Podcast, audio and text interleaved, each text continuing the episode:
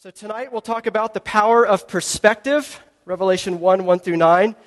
Three things if you're like structure the power of perspective, the cost of losing perspective, and the essential perspective. Those are in your notes if you want to follow along. Why don't you stand up? We believe the Word of God is authoritative, whether we acknowledge that authority or not. Um, happy to talk about that, happy to hear questions about that, but we have a habit of standing up uh, when we read His Word. It's different than our Word, different than our opinions. Here we go. This is the revelation uh, from Jesus Christ, which God gave him to show his servants what must soon take place. Jesus made it known by sending his angel, which means messenger, to his servant John, who testifies to everything he saw. That is, the Word of God and the testimony of Jesus Christ. Blessed is the one who reads aloud the words of this prophecy. Huh, like we're doing now. Let's read on. And blessed are those who hear it and take to heart what is written in it, because the time is near. To uh, John, to the seven churches in the province of Asia, this is who he's writing to. Grace and peace to you from him who is, and who was, and who is to come, and from the seven spirits before his throne, and from Jesus Christ, who is the faithful witness, the firstborn from the dead and the ruler of the kings of the earth. To him who loves us and has freed us from our sins by his blood, and who has made us to be a kingdom and priests to serve God and Father, to him be glory and power forever and ever. Amen. Look, he is coming with the clouds, and every eye will see him, even those who pierced him, even those who are opposed to him, and all the peoples on earth, not just his people, all the peoples on earth will mourn because of him. So shall it be. Amen. I am the Alpha and the Omega, the first and last letter of the Greek alphabet, the first and the last, he's saying, says the Lord, who is and who was and who is to come, the Almighty. I, John, your dear brother and companion in the suffering and the kingdom and the patient endurance that are ours in Jesus, was on the island of Patmos. It's in the Mediterranean because of the word of God and the testimony of Jesus. Let's pray real quick. Father, uh, reveal to us tonight Father, what we're talking about tonight is how we can't truly know anything. We can't know ourselves, you, the world, history, anything, unless you kindly and at your own initiative uh, give us eyes that actually see the way things are, that are no longer blinded and captive to our own um, biases and our own limited knowledge. So, Father, would you come? Would you do again for us what you've been doing for 2,000 years, revealing Jesus? We ask this in his name. Amen. Thanks, and you can take a seat.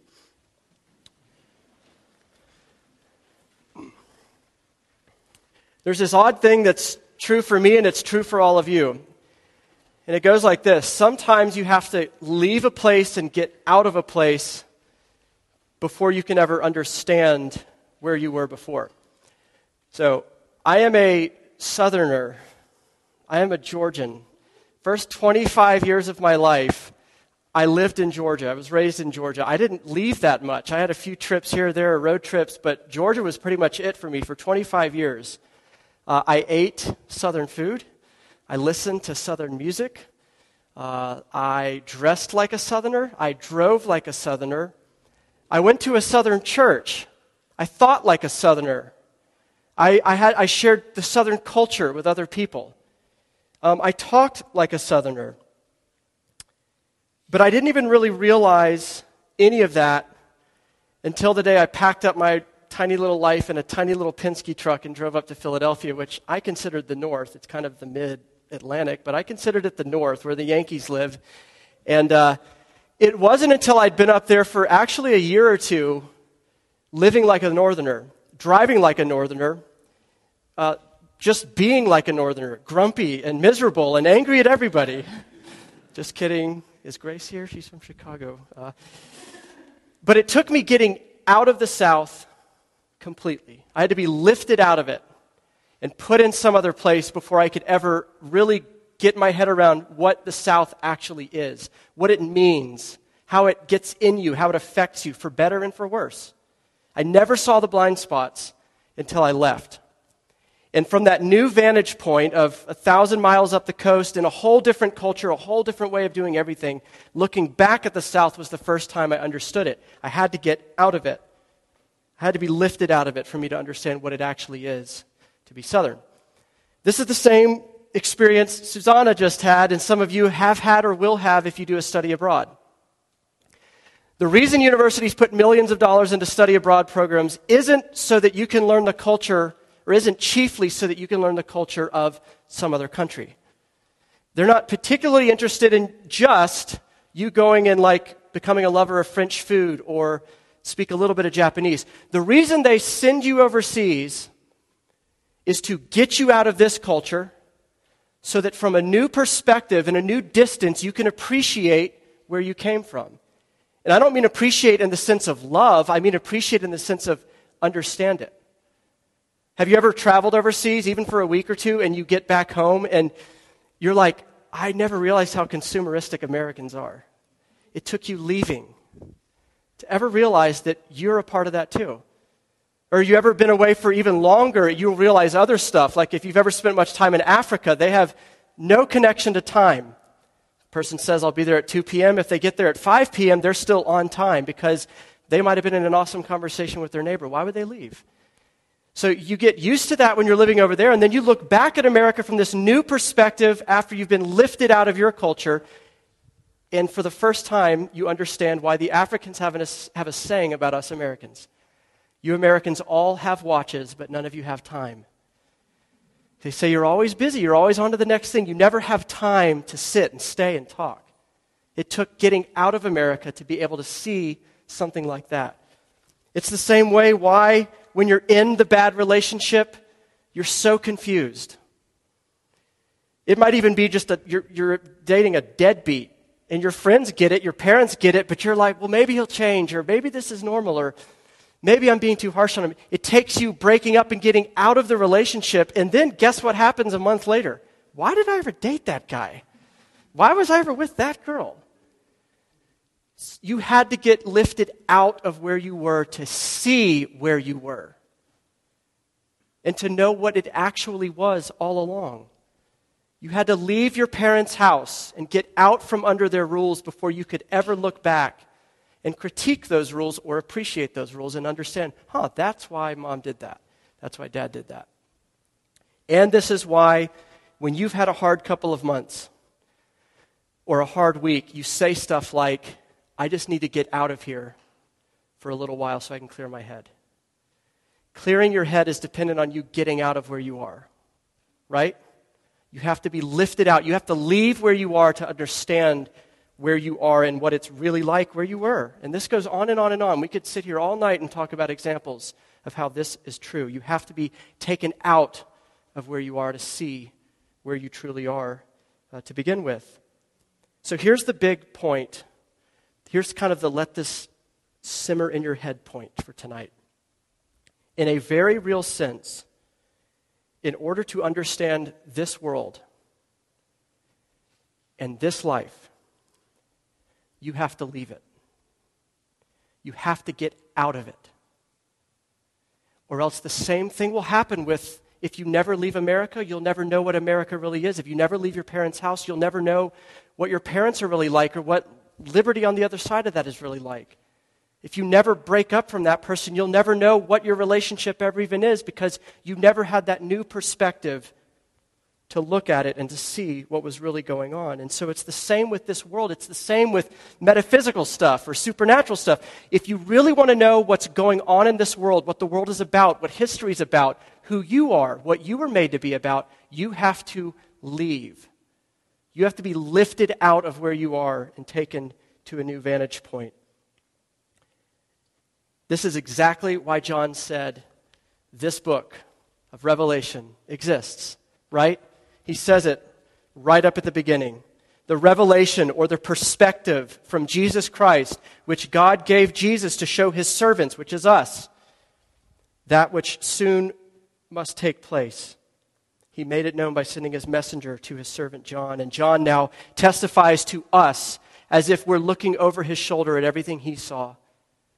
John was transported, lifted out of this world. He'll say in a couple of verses that we'll look at next week, it was the Lord's day. He's like, I was just minding my own business, doing my own thing on the Sabbath, and the Lord took me up to the heavens. Some symbolic language there, some visions, some, some stuff we'll talk about in a minute, but at the very least, John is saying, Jesus took me out of here so, so that I could see what's actually here. Jesus isn't interested in giving him like a tour of heaven. Hey, half off today. If you come, I'll show you some cool stuff up here. Jesus took John away from earth to heaven so that John could know what earth is really like.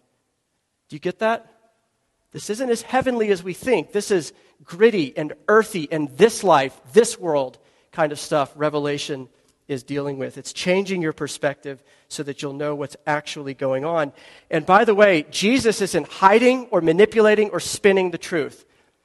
You don't have to wait for WikiLeaks to leak all of this information. He initiates. He showed it to John, and he told John, Show this to my church. Record this so that in 2017, kids in New Mexico can be hearing what you saw, so that they can participate in being pulled out of where they are in this life, in this world, your familiar surroundings, lifted up to a new perch so that you can see where you are in a whole new light and in a whole new perspective. That's what Jesus needs to do and wants to do through this book is to take you out so that for the first time perhaps you can see.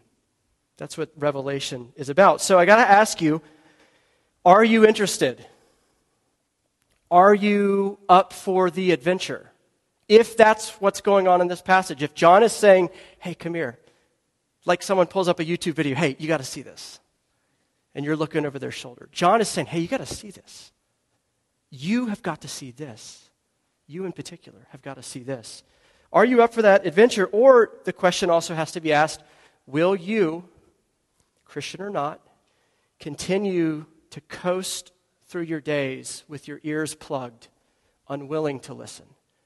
Or perhaps, I mean, you're here, so that's, that assumes something about your, your curiosity to hear this kind of stuff. And so maybe you're here willing to hear this stuff read, and maybe you're even listening to me. Maybe this guy has a point or two, but are you willing to import it to your heart? Are you willing to let it trickle down into the places that begin to readjust all of the conclusions you've made about this life and this world and what God is like? And is there a God? And who am I? And what was I made for? Are you, are you willing to let this disrupt all that you thought was true about the world and life. That's what it means to listen and to take it to heart. And John said, those people are the ones who are blessed. If you find yourself hesitant to listen, or if you find yourself saying, oh man, this is going to be a bunch of hogwash or whatever, you have got to ask, you just got to ask yourself this question do you believe as an 18 year old or a 20 year old or a 24 year old or a 35 year old that you've got it all figured out? Do you honestly trust your conclusions one quarter of the way through your life that they are all certain, all solid, all accurate, need no adjustment, no learning for the rest of your life? That's what you're saying. If there is in you an unwillingness to hear and to listen. It's an alternative belief. And the thing you're believing is, is your own conclusions, your own certainty that no, I don't need to be taken out of where I am to see what life is really like. I already know what life is really like. I see the world as it is. I'm not blind to anything, nor am I deceived by anything. That is an outrageous and audacious, outrageous in its magnitude, an audacious claim. So I, w- I want to point that out just so if that's where you are, you have to own the audacity of where, of where, you, where you are and what you say you believe. I also have to ask these questions because if you have any connection with the church in your past, like grew up Christian or grew up Catholic or grew up anything, religion was a part of your background, you've probably heard about the book of Revelation. And where do we file this book away in our minds when you hear, oh, we're doing Revelation this spring? You're like, crazy town.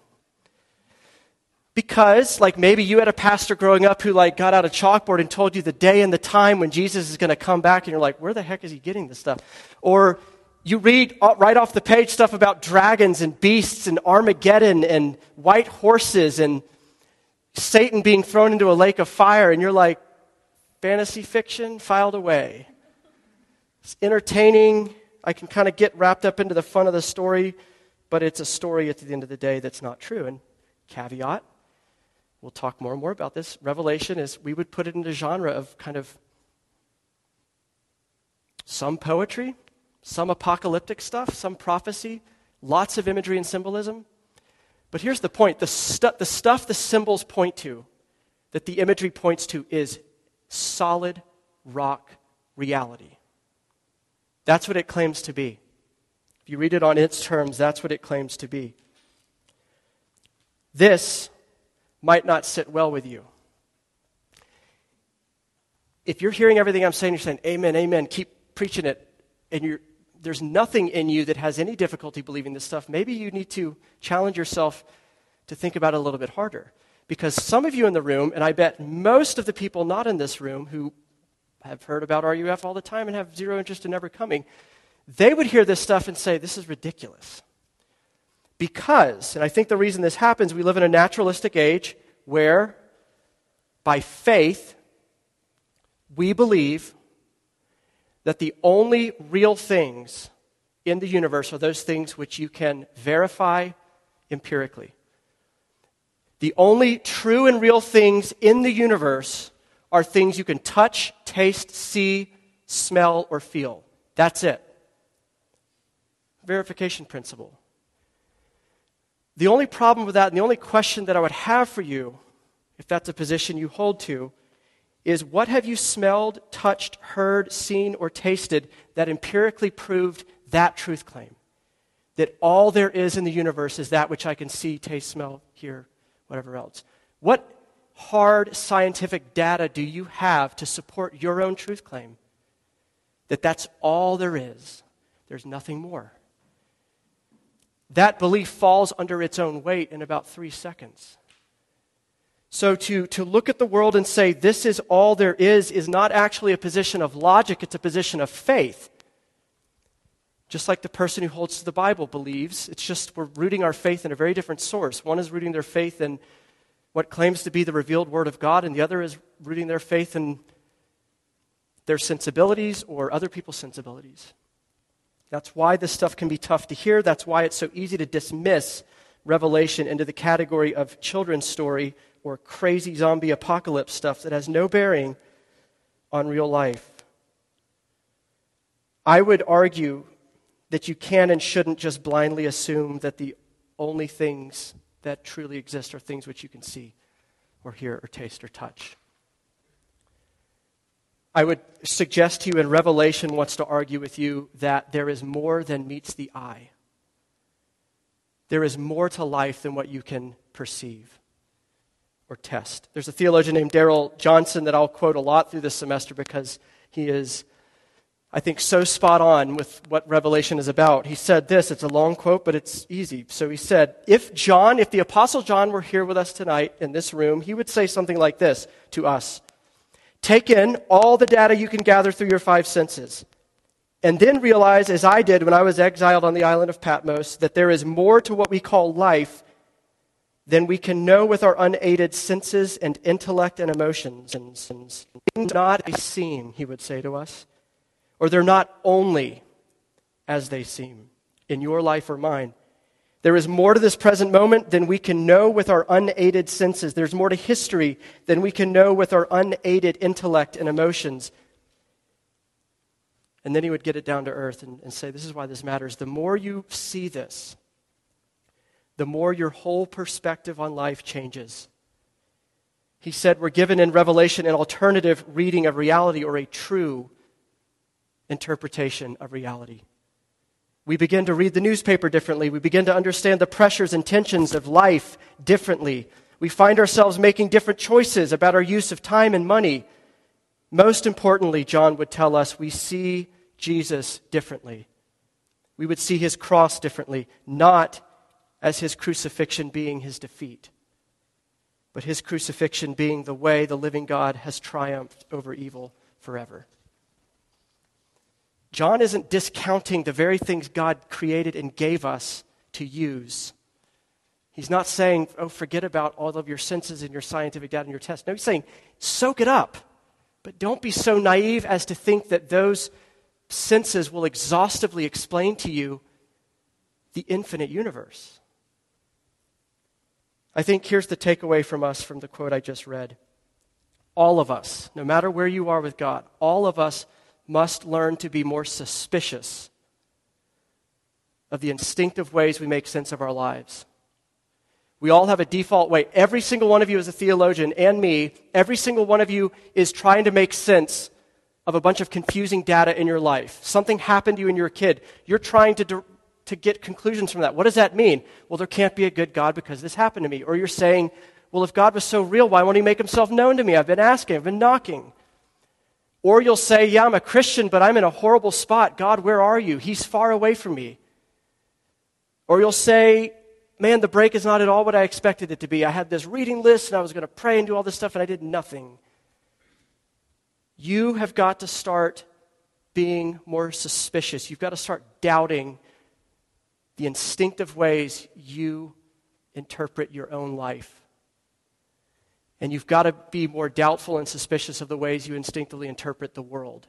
Some of you are in this room. You're a Christian, you were raised Christian, and you think the world is coming to an end because such and such party in this country or this country or this country got, got elected. You're interpreting history in a way that the Bible would really love to argue with you about. Some of you, uh, some of you look at the election and you say, finally, our guy's in office. The Bible would love to argue with you. Some of you are saying this is the cataclysm that he got elected. The Bible would love to argue with you and say, why are you interpreting history that way? Lift you out of where you are and show you a new vantage point.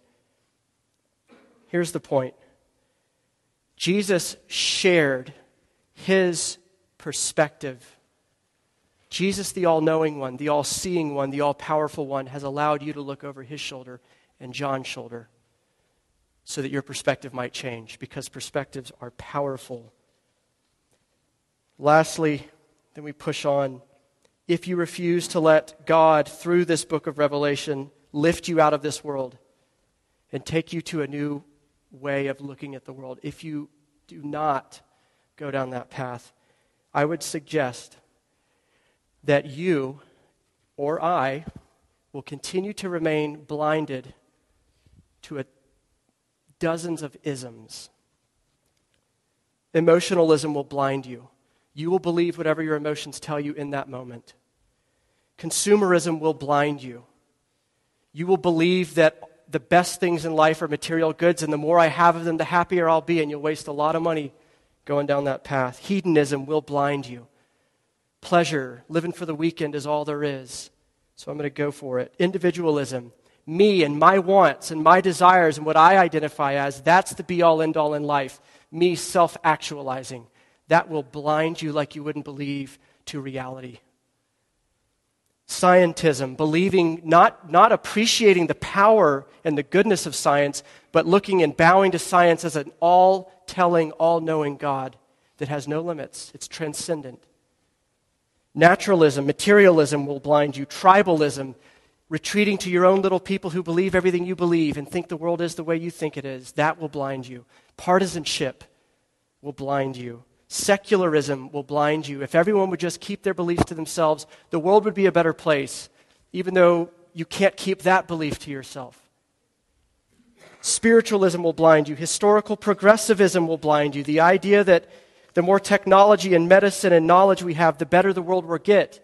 Even though the Industrial Revolution was immediately followed by more human beings killed than ever before.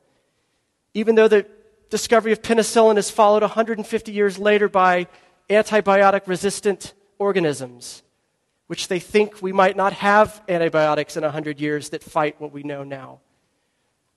All of these things will blind you and hold you captive and not let you go if you don't let God rescue you from the claws of the isms. Second point is this, and they're quicker, and we'll, then we'll wrap it up. Because perspectives are so powerful, it's really dangerous if you lose it.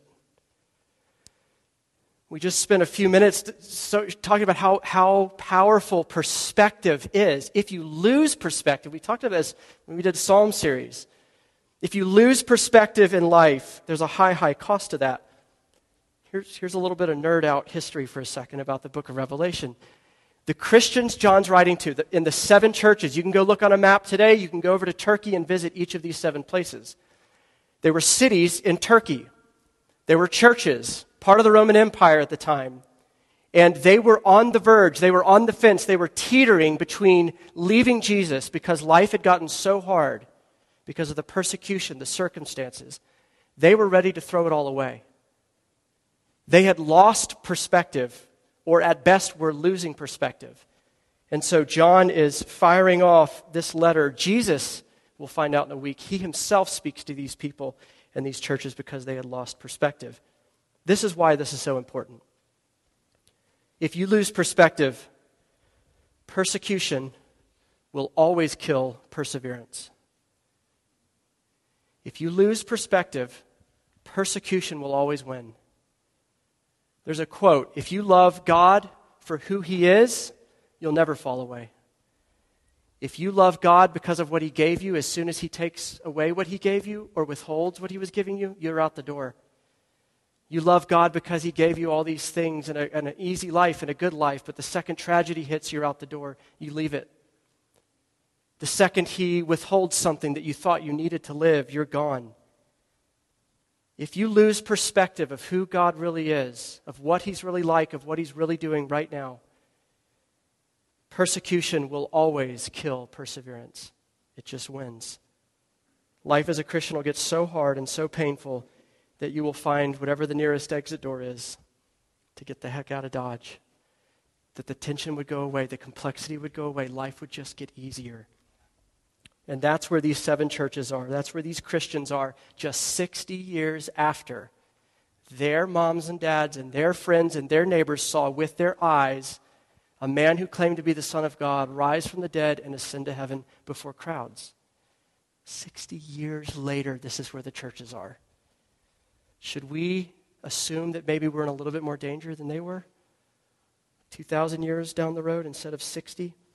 John himself is suffering. He says he's on the island of Patmos. Patmos was the Roman Empire's Alcatraz. That's where they sent you to shut you up.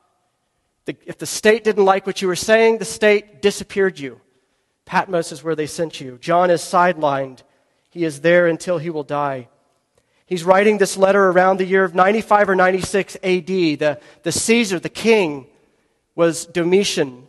Domitian came after a, a line of a couple of other particularly brutal kings or Caesars, Nero, uh, Caligula, Nero, then Domitian. And these kings are, what's interesting, they claim divinity. The Roman Caesars claimed divinity for themselves.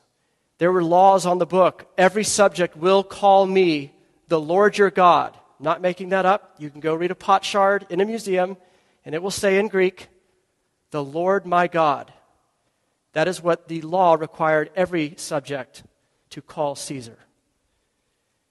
So you can imagine while the Bible calls these new little Christians to obey the emperor and serve him and honor him, no matter whether he's a tyrant or not, they did have a problem with bowing the knee to him and saying, You're the Son of God, which he also liked to be called. You're the Lord our God. They had a problem. They wouldn't go that far. And that was a deep threat uh, to the king. This king was impetuous. He didn't put up with dissent. So he crushed them. With their lives, he took their stuff, he took away their rights, he persecuted them. And persecution against Christians in around 180 was going viral around the Roman world. If you cared about what the crowd thought, you would not have lasted as a Christian because the crowd thought you were an idiot. The crowd thought you were silly, small brained, or the crowd thought you were dangerous. That was not a culture that would put up with you do you, boo. That's for you, Trish. Trish gives me a hard time about that. There was no you do you. It was you, if you don't do Caesar, if you don't do Rome, we crush you, we kill you. There will be no dissent. It was obey or die. Now, persecution isn't about pain, persecution's about persuasion. You know why countries torture people? Not because they want to make them hurt, because they want to persuade them to change allegiances. John is taking these Christians and you up to heaven, and he's saying, Don't you get it? The persecution you're experiencing, the mockery you get as a Christian, the scoffing, the dismissal, the ridicule, the condescension, the, oh, bless your heart, you don't really, you haven't arrived yet, you don't know the way the world really is.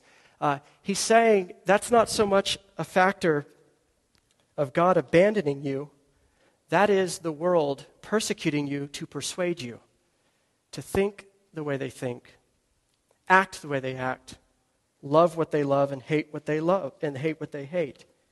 And y'all know the feeling.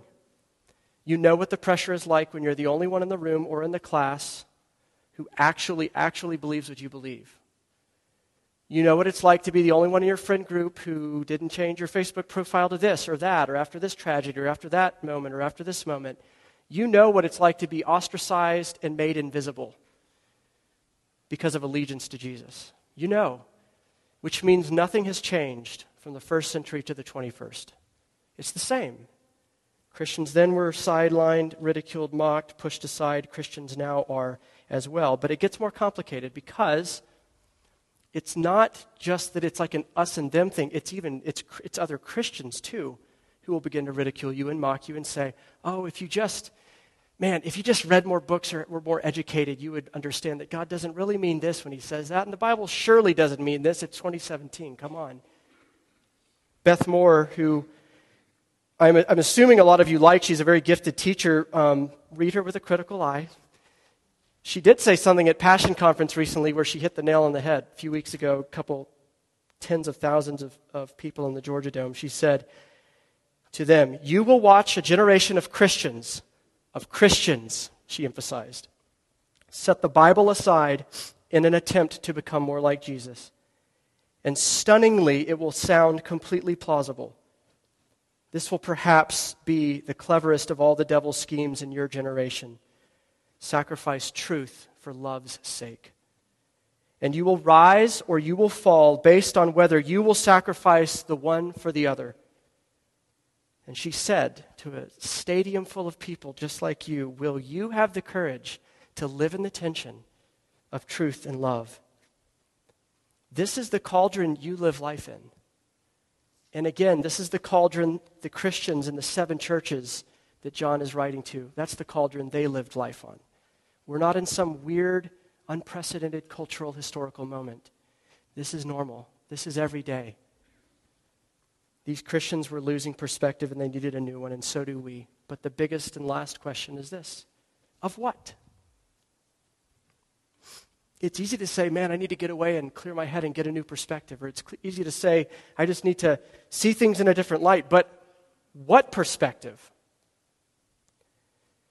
The essential perspective is the one that sees Jesus as he is, where he is, and what he's up to in the world. That's the essential perspective to see Jesus as he is, where he is, and what he's up to in the world. And that's what these revelations recorded in this book record. And I want to warn you, because we're about to plow ahead through 22 chapters. We're not going to talk about it all it, we'll dance through it. Don't lose sight of what I just said. Revelation is about Jesus, it's about who he is, it's about where he is. We'll talk about that next week. It's about what he is doing now, today, what he plans to do tomorrow, what he did a week ago. That's what this book is about, and you can't lose sight of that. Because if you do, you will start to look around the world and say, man, the church is dying. You'll look around Western culture and you'll be like, man, the gospel is on the decline. You read Revelation, you're like, well, I don't mean to be glib. I don't think Jesus has gotten that news because he seems to be plowing ahead. You'll think that the devil is advancing, he's winning ground. He's not. He is a, he is a defeated foe who has already been delivered a decisive death blow. He is just gasping at his last air, last breaths of air. Christ is not and cannot and will not be ignored by humanity. He is humanity's creator and sustainer. You can't take a breath without him. He will not be mocked. John says every eye will see him. He says later, every tongue, not the tongues of his people, every knee will bow. And there will either be a glorious moment if you're united to Him or a terrifying moment. We are not alone, even though the world rejects us. You won't be able to believe that if your perspective isn't lifted up to heaven. Let's end with this story and why it matters. There's a story, again, from that guy, Darrell Johnson. He says there was uh, these seminarians, and they went and played basketball at this community gym every night after class. And there was this old simpleton janitor uh, who they eventually noticed, they got to know him because they played there every night, and they, they noticed this guy is reading a Bible. And they're like, What are you reading? And he says, I'm reading Revelation. And they laughed at him. And they said, Nope, nobody understands what Revelation is about. Revelation's crazy. So they said sarcastically and dismissively, So what, do you, what have you learned? And he said, I learned that Jesus is going to win. Couple of weeks go by. These guys play basketball in this gym every night. They notice that this guy, after he finished reading Revelation, he went right back to Revelation chapter 1 and started all over again. So they ask him again, kind of a little bit playfully, a little bit sarcastically, Hey, second try, what, what'd you learn this time, old man? And he pulls out this crinkled little Bible and he says, I learned that Jesus already won. That is what Revelation is about. That's the true interpretation of reality. That's the way the world really is. That's where history really is going. This convergence on the person of Jesus. Jesus has already won. And he is patiently continuing to expand his church so that people like me at age 24 who hated the thought of being connected to him would be conquered and overcome by his grace and by his truth. Friends, the more certain you are about the future, the more you can actually start living your life. Ask Brittany she knows now that marriage to Daniel is in her future. Does that change how you and Daniel relate? You bet your life it does. Professor tells you you get to drop the lowest test of the semester. Does that change how you study? You, you bet your life it does. You bet your life it does. The more you are certain about the future and the way it really is, the more you actually know how to live your life now. Let's pray that Jesus would help us to do this. Lord, we believe, we want to believe, we need to believe these, things we heard from you tonight. These aren't my ideas. We would be in a horrible place if my friends came to listen to me talk. But we have heard these things from you. You have revealed them to us, you have shared them with us. So make us take them seriously. Make us uh, Soften our hearts that these things might actually be taken to heart and not just left bouncing off our ears. We ask this in your name. Amen.